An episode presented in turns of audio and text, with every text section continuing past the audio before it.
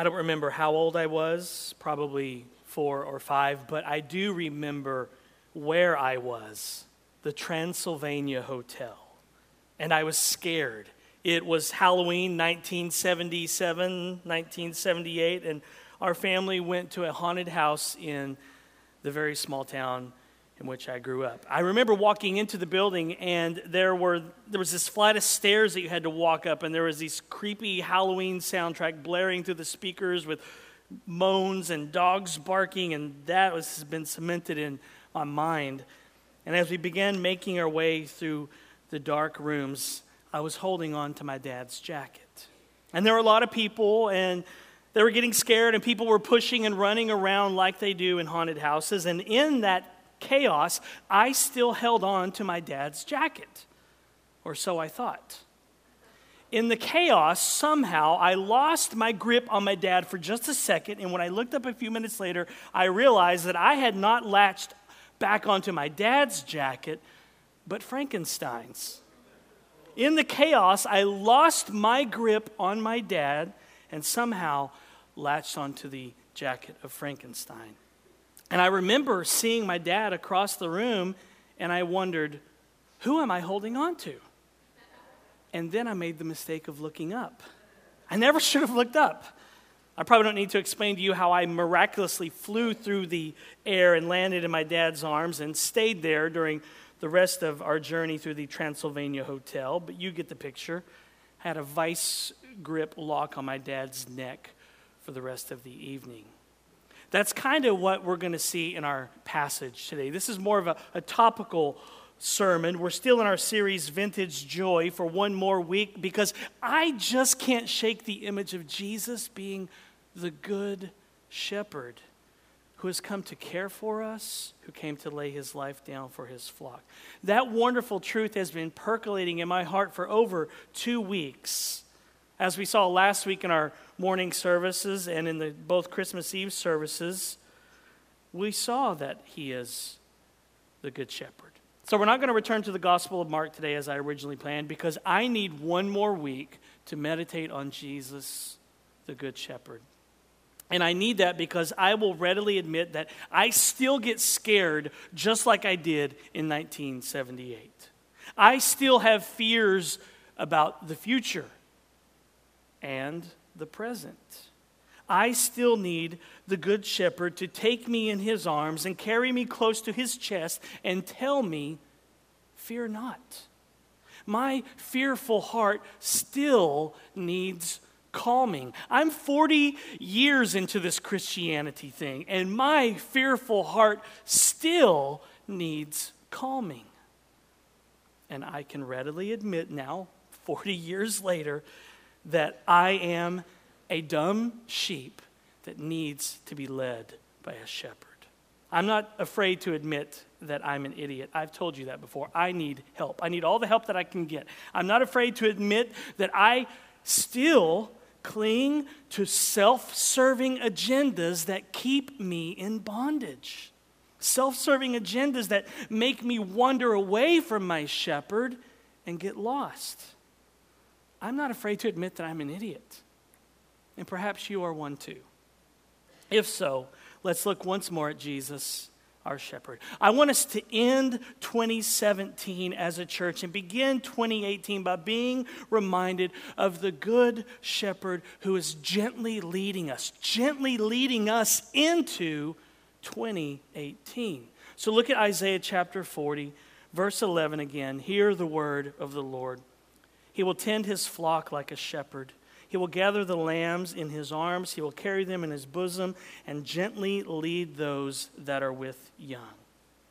Okay, remember what we saw over the past few weeks in our series, Vintage Joy. Uh, in the events leading up to the birth of Jesus, the nation of Israel was under the oppression of Rome. Herod was a crazy psycho leader who had issues, clearly. And God had not spoken through a prophet to his people in over 400 years. Radio silence for 400 years. And to many, it seemed like the promise of the prophets that the Messiah would come, those promises had long expired, it seemed. It was like uh, a gallon of milk. The expiration date, it seemed, had gone out on all the Old Testament prophecies concerning the Messiah. Like the promise in Micah 5, where Micah the prophet sings that Christmas song, O Podunk town of Bethlehem. Listen to Micah 5. But you, Bethlehem Ephratah, though you are small among the clans of Judah, out of you will come for me one who will be ruler over Israel, whose origins are from old, from ancient times. He will stand and shepherd his flock in the strength of the Lord, in the majesty of the name of the Lord his God. And they will live securely for then his greatness will reach to the ends of the earth, and he will be our peace. It had been some 700 or so years since Micah prophesied and said these words. 700 years have gone by when the angels arrive in Luke's gospel that we saw over the last few weeks.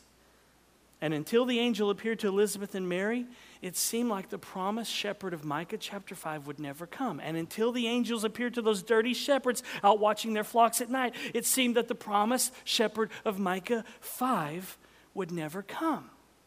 But as we saw last week, the angels did bring good news of great joy, and they delivered it to shepherds who announced it in, of all places, Bethlehem. But what did the angels tell the shepherds? Fear not little flock, watching your flocks at night. And that's our big idea today. Fear not, little flock. I stole our big idea from Jesus. I don't think you'll mind. That's what Jesus said in Luke 12 32. Fear not, little flock, for it is your Father's good pleasure to give you the kingdom. Those four words seem like they don't go together, do they? Fear not, and little flock seem like they don't belong in the same sentence. Now, the words fear and little flock do seem like they go together. When you're in the Transylvania Hotel holding on to Frankenstein's jacket, fear and little flock go together because little flocks, little kids get scared. But when Jesus says it, it makes perfect sense. Jesus is the reason why little flocks don't have to be afraid. Jesus is the reason why scared little sheep will actually get the kingdom. So let me ask you are you scared about something today? Are you fearful of the future? Does the unknown, what's going to happen in whatever situation that you're dealing with, does the unknown have you in knots? Does have your stomach in knots? Is it affecting your sleep? Does 2018 feel hopeless already and it's not even here just yet? Does all of the uncertainty of the future keep you up at night? Well, what you need this morning is God's word. You need Jesus to tell you something this morning, and I pray that it echoes far into 2018 and beyond in your heart. Listen to his voice again from Luke 12 32. Fear not, don't be afraid, little flock, for it is my Father's good pleasure to give you the kingdom. I love that verse. Fear not. Jesus knew that we would fear. Jesus knew that we would stress over what to eat, what to wear, how to pay the bills, how to survive, what's going to happen in our future, how our kids are going to turn out. But here's what I love about Jesus He doesn't come and scold us, He knew we would fear. He doesn't come and scold us. He doesn't throw his hands up in the air and say, Can't you just get your act together for once? Can't you just believe a promise of mine for once? Come on. No, he doesn't do that. He comes and he says, Fear not, little flock. Little flock. What a beautiful nickname he gave us. Little flock. Fear not, little flock. Why? Because your Heavenly Father takes great delight and great pleasure in giving you the kingdom. As He took great pleasure in the sacrifice of His Son Jesus, so too He takes great delight to give His children the kingdom. Isaiah reminds the nation of Israel and us that we are the sheep of His pasture, we are His little flock. There's such beauty in each of these two words fear not, little flock. And that's what Isaiah is saying to the church here in chapter 40. But let's get our bearings here since we just jumped right into the middle of Isaiah's prophecy. For the first 39 chapters, Isaiah has delivered mostly bad news. It's just been judgment, judgment, judgment, judgment. What he has said about Israel and Judah has not been pretty. But beginning in chapter 40, Isaiah will begin a new major section of his book, and he will begin addressing Israel in the future. The scene has shifted from Judah facing the Assyrians in the 8th century BC to the exiles in Babylon in the 6th century BC. Now, in chapter 40, Isaiah is beginning to address the nation of Israel as they are in Babylon some 200 years into the future. It hasn't happened yet, but it will happen in the future. They will go into Babylonian captivity because they will forsake the Lord. And Isaiah is speaking to them now in chapter 40 in the future to give them hope and to calm their fears. So, beginning in Isaiah chapter 40, they are in exile in Babylon. They are trapped in the Babylonia hotel holding on to Frankenstein's jacket. And they're scared. They are slaves in a foreign land their self serving agendas landed them in bondage and they wandered away from Yahweh. So God's people are defeated, they're bitter, they're disillusioned, they're cynical, and they're scared. In fact, they think God has failed them, they think God has given up on them. They think Yahweh has bailed on them. Listen to what Isaiah says to them in verse 27. Isaiah chapter 40, verse 27. Look at it. Why do you say, O Jacob, and speak, O Israel, my way is hidden from the Lord, and my right is disregarded by my God? They think that because they have been taken away into captivity, that God has forgotten them, even though it was their rebellion that landed them in Babylon. Their sin landed them in exile, and yet they are blaming the Lord. And that's typically what we do, isn't it? We blame God. Things don't go well, and we begin to blame God. And what does God do in response to that? He comes down to comfort us. That's shocking. We complain, we get bitter, we become cynical, and Jesus comes with the promise of comfort. He comes with a hope that doesn't depend on us, but depends entirely on himself. Listen to the words of comfort that Isaiah brings. Isaiah chapter 40, beginning in verse 1. Comfort, comfort my people, says your God. Speak tenderly to Jerusalem and cry to her that her warfare is ended, that her iniquity is pardoned, that she has received from the Lord's hand double for all her sins.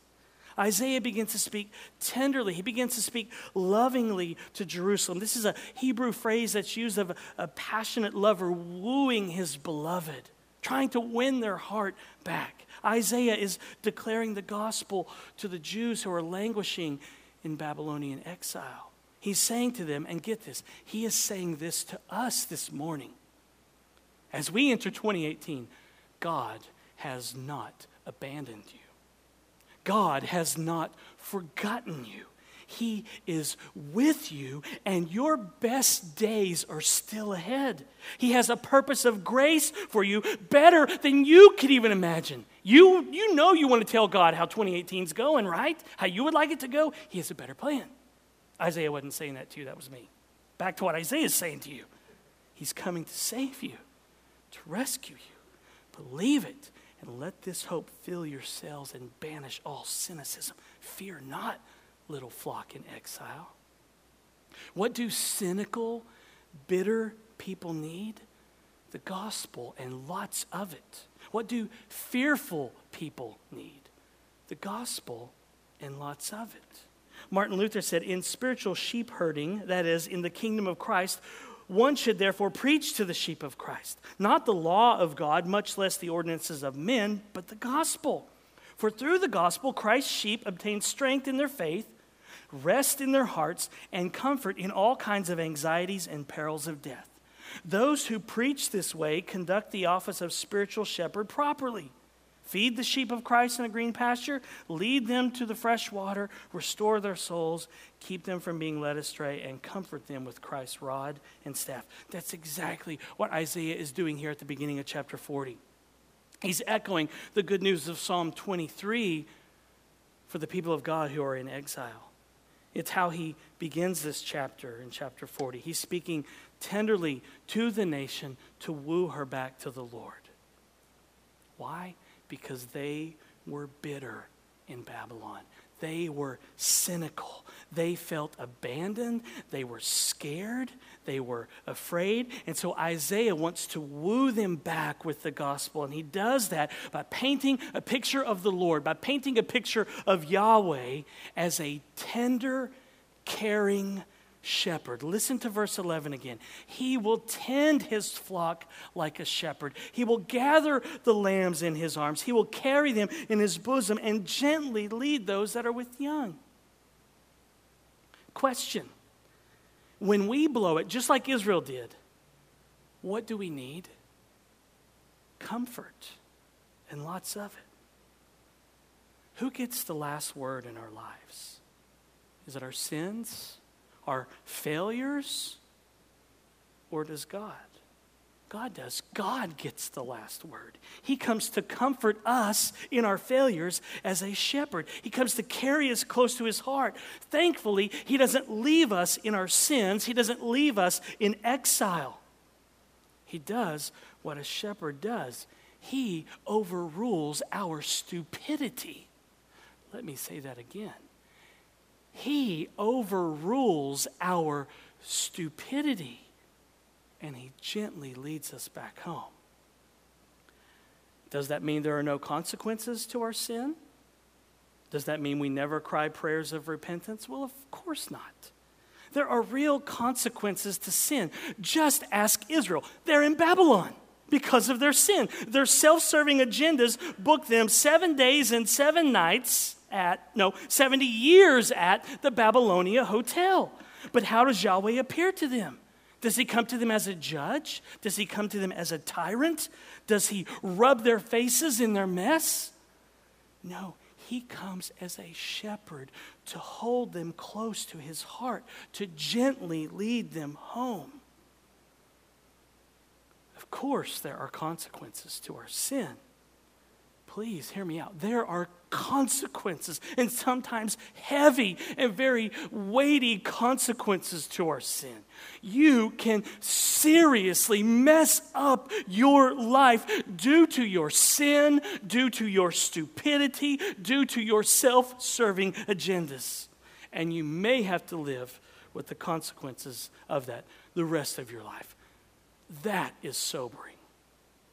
We may have to live with the consequences of our sin for the rest of our lives. And so fight sin and hate sin and kill sin. But if you end up in exile because of your sin, meaning if you mess up your life seriously because of sin, how does God appear to you?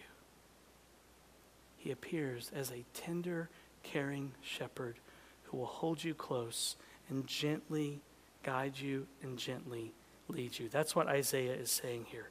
Does God discipline his children? Of course. The Bible tells us that he loves us. Of course, he disciplines us. But does God leave us? No. Does he abandon us? No.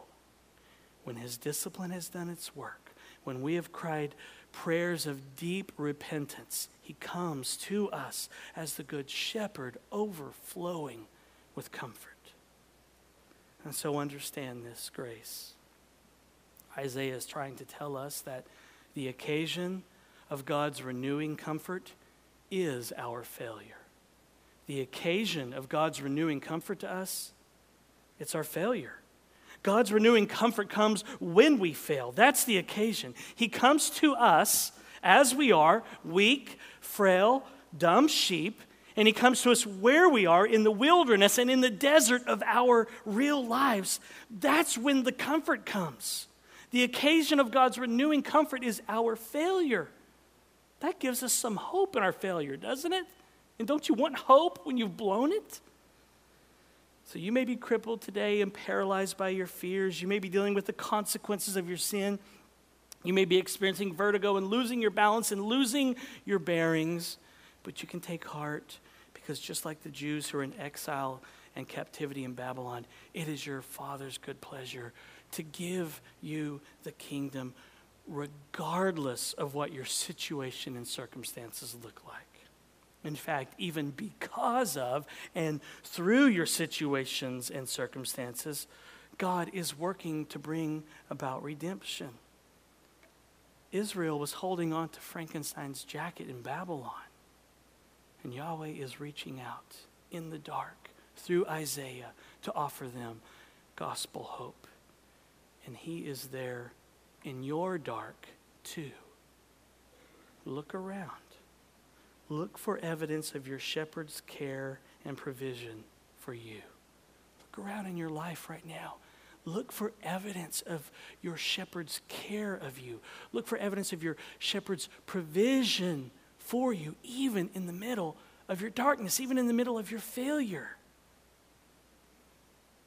Today, right now, whatever is going on in your life, whatever is keeping you up at night, whatever is causing you to toss and turn in bed, whatever is causing you to bite your fingernails, whatever's causing you to pace the room, whatever's keeping you from eating because you've lost your appetite, you can really take to heart and believe Jesus' words to his people when he says, Fear not, little flock.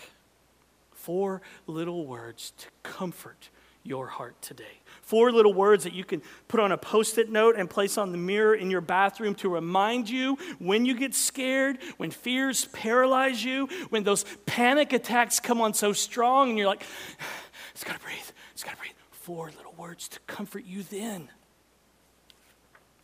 Four little words to strengthen this little flock here at Grace. Four little words to help you when you feel like life is one big nightmare, when you feel like your life is just a haunted house. I shared this last week, but it's worth hearing again. Alec Motyer said The Old Testament is the place where we learn about the good shepherd looking after his sheep. God is in love with us. His heart goes pitter patter when he sees us. That's so plain in the Old Testament. And where do we see it most clearly in the Old Testament? Obviously, Psalm 23, right? I mean, it's all over the Old Testament, but the place where we see it most clearly that he is the good shepherd who loves us and his heart goes pitter patter when he sees us, the place that we see it most clearly in the Old Testament is the beloved Psalm 23. Listen to the first three verses The Lord Yahweh is my shepherd. I shall not want. He makes me lie down in green pastures. He leads me beside still waters. He restores my soul. He leads me in paths of righteousness for his name's sake. Commenting on this verse, Martin Luther said, In this single word, shepherd, there are gathered together in one almost all the good and comforting things that we praise in God. Shepherd. All the good and comforting things that we know about God, that we sing about God, that we love about God, are captured here in this one word shepherd. The shepherd cares for his flock. The shepherd protects his flock. The shepherd guides his flock. The shepherd feeds his flock. The shepherd leads his flock to places of rest and peace. That's what Isaiah is telling his audience. He's pointing back to Psalm 23 as he looked into the future and preached good news to those who were in exile. And this is what Jesus does for us. He is the good shepherd who lays down his life for his sheep. John 10 11. That's the gospel. That's the gospel that comforts the hearts of broken, weak, and wayward sheep. And our hearts need to be comforted because we are sheep. Our hearts need to be comforted because God's law exposes all of us as very needy sinners. And it's the word sheep that exposes us. The word sheep exposes every single one of us as weak, needy shepherds who desperately need weak, needy sheep who desperately need a shepherd. Listen, I know when we think of sheep, we like to think of some cute little plush toy, but that is nowhere on the mind of David here in Psalm 23 or the prophets Micah, Isaiah, Amos. If David saw a picture of the sheep that grace our children's Bibles, he would be confused because we really don't know what sheep are like. If Isaiah saw our cute little pictures of sheep, he would be very confused. If the prophet Amos saw our pictures of sheep, he'd say from firsthand experience as a shepherd that we've got the wrong idea. We have made sheep into these cute little, like precious moments creatures, pure, bleached white wool, beautiful blue, sparkling eyes, bell hanging from the collar, sitting on a stool, holding a balloon, and smiling. That's not what the biblical authors want to convey. They chose this image for a very good reason because we are prone to wonder just like sheep. Because if we're honest, we're dumb. I read this at our Christmas Eve services last week, but I want to read it again. It's from the Sally Lloyd Jones book, Thoughts to Make Your Heart Sing. Helpless. What animal does the Bible say 400 times that people are most like? Oh dear, it's sheep. Sheep aren't clever at all, they're foolish. For instance, sometimes they just topple over and can't get themselves back up again. They just lie there. And they're constantly falling off cliffs or going to unsafe places and getting stuck or eating poisonous things or getting hurt or running off and getting lost or not finding their way home again, even if their fold is in plain sight. So you see, sheep are completely helpless on their own and desperately need a shepherd. And God says, we are helpless on our own too. And we desperately need a shepherd, which is why he gave us Jesus. We're sheep, Grace. And if we are sheep, then guess what? We are dumb. Isaiah chose this image because everyone in ancient Israel was familiar with sheep because sheep were everywhere. Everyone knew what sheep were like. And in case you are unfamiliar with sheep, it is not a nice thing to be likened to a sheep. This is not a compliment. You should not respond to Isaiah or Amos or Micah calling you a sheep with these words Oh, Isaiah, you're so sweet. That's so precious, so kind of you to say that dear thing. So kind of you to call me a precious little lamb. Bless your heart, Isaiah. You don't respond to him that way. He called you a sheep, and that's not a compliment. By saying that we have a shepherd, Isaiah is telling us that we are sheep, and Isaiah is throwing us under the proverbial bus. He is stripping all of us of our self righteousness and exposing us for who we are. So please, when you read sheep, don't think bleach white, fluffy animals that you can win at the state fair or carnival if you throw enough rings around some bottles. Sheep are messy, and sheep are dirty, and sheep are stupid. We are messy, we are dirty, we are stupid which is exactly why we need a shepherd. Professor John Holbert describes sheep this way Sheep need constant watching as they stick their ever hungry snouts into the grass below them or into the hinder parts of the sheep in front of them and wander without a thought up and down the land, eating and defecating and straying up dangerous hillsides and down into rushing waters, foolishly risking fleece and mutton again and again to the utter frustration and consternation of the shepherd. Who must be constantly vigilant lest another of her charges drown or fall or be snatched away by the lurking predators of the forest and vale. Shepherding is no pleasant walk in the dog park.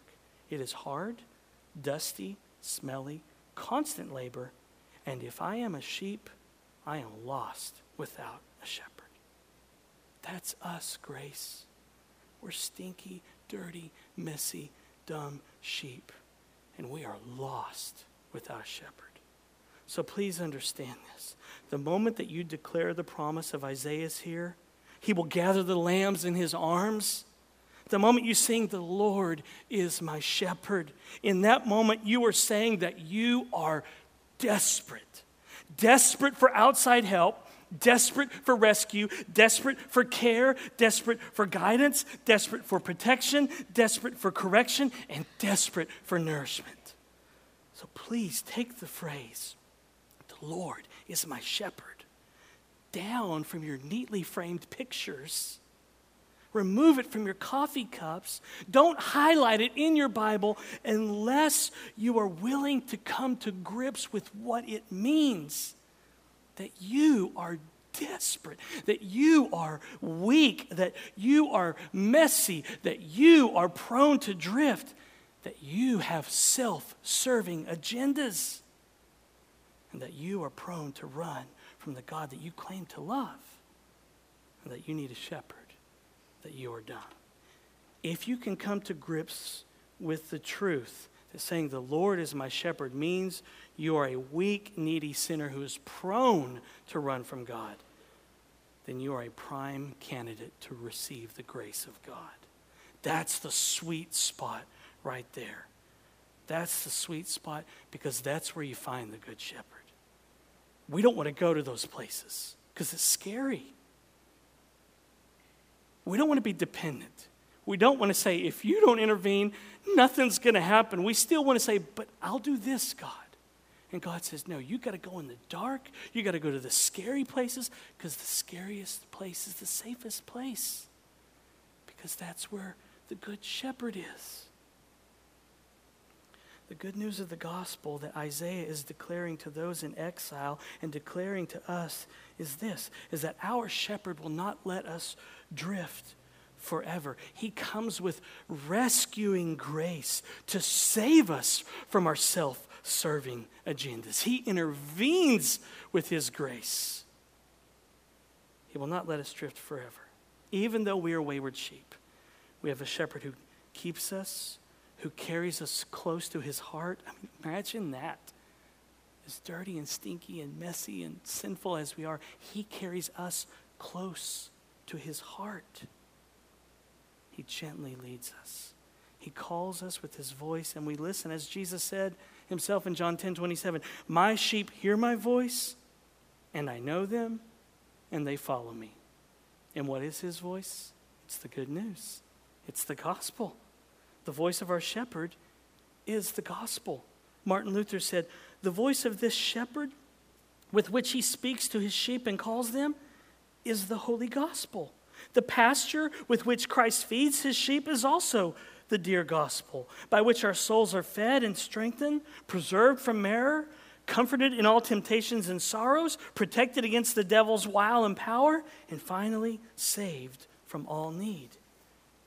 He is the one who carries us and guides us and protects us. He is the one who lays his life down for the sheep. He is the one who keeps us from perishing. He is the one who won't let anyone snatch us out of his hand. John 10, 28 and 29. He guides us to springs of living water. He will wipe away every tear from our eyes. And all that we can do as sheep is lend our ears and hear the voice of our shepherd and follow him. The gospel is the voice of our shepherd Jesus. And in the gospel, he demands nothing of us. The gospel is good news. In the gospel, he demands nothing of us.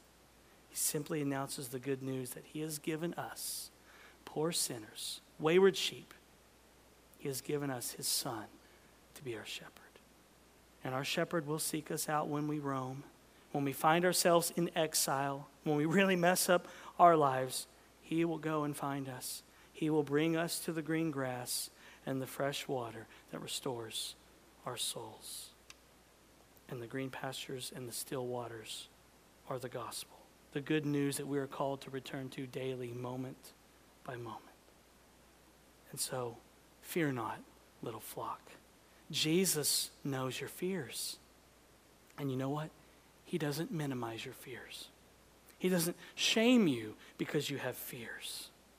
He doesn't shame you because you panic. He doesn't scold you because you are afraid. He doesn't come alongside you and say, just get with the program. Come on, this thing is not that big of a deal. Come on, get over it. He doesn't do that. He doesn't minimize our fears. He doesn't shame us because of our fears. He doesn't scold us. Instead, he just says simply, Fear not, little flock, for it is your Father's good pleasure to give you the kingdom. I will gather you in my arms. I will carry you in my bosom. I will gently lead you. May your Savior's voice bring you the comfort that you need this morning.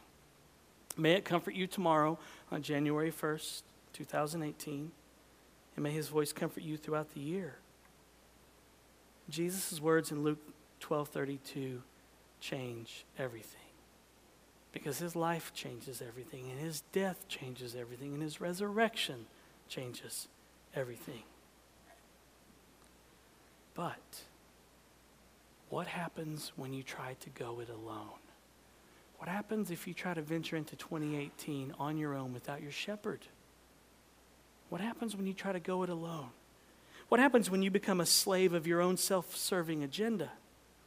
What happens when you wander away from your shepherd and you grab onto Frankenstein's jacket? What happens when you remove the good shepherd and everything that he does from Psalm 23? It ain't pretty. Paul Miller explains what this looks like in his book on prayer. Listen to his wording. When you take the Good Shepherd and all that he does out of Psalm 23, if you read what's left over, after you remove the Good Shepherd, it sounds like this My, I shall be in want. Me, me, my soul, me. I walk through the valley of the shadow of death. I fear me me in the presence of my enemies, my head, my cup, me, all the days of my life, I. And if we're honest this morning, it probably sounds like what a transcript of our prayers would look like. Paul Miller goes on to say that when you remove the Good Shepherd out of Psalm 23 and out of your lives, then we are left obsessing over our wants in the valley of the shadow of death paralyzed by fear in the presence of our enemies. No wonder so many are so cynical. With the Good Shepherd gone, we are all alone in a world of evil. Both the child and the cynic walk through the valley of the shadow of death. The cynic focuses on the darkness, the child focuses on the shepherd. And what happens when you take the Good Shepherd and all that he does out of Isaiah chapter 40, verse 11? Here's what you're left with 11. That's all you got left. A verse reference 11. When you remove the Good Shepherd out of your life, you have nothing. Nothing but self and worry and cynicism and fear. So, will you welcome him today? Ray Ortlund said, Our God doesn't work at arm's length or only through church programs or just by handing down decrees from on high. He comes, He brings His presence, and His presence is our joy. Our part is to have the courage to welcome Him with a bold restructuring of our lives. Nothing could be greater for us than to be wonderfully disrupted by the power of this hope. He's worth the upheaval. When we remove the Good Shepherd from our lives, we are left with our own self serving agendas, and we want our designer lives to go the way we want. But our shepherd knows what is best for us. We are idiots.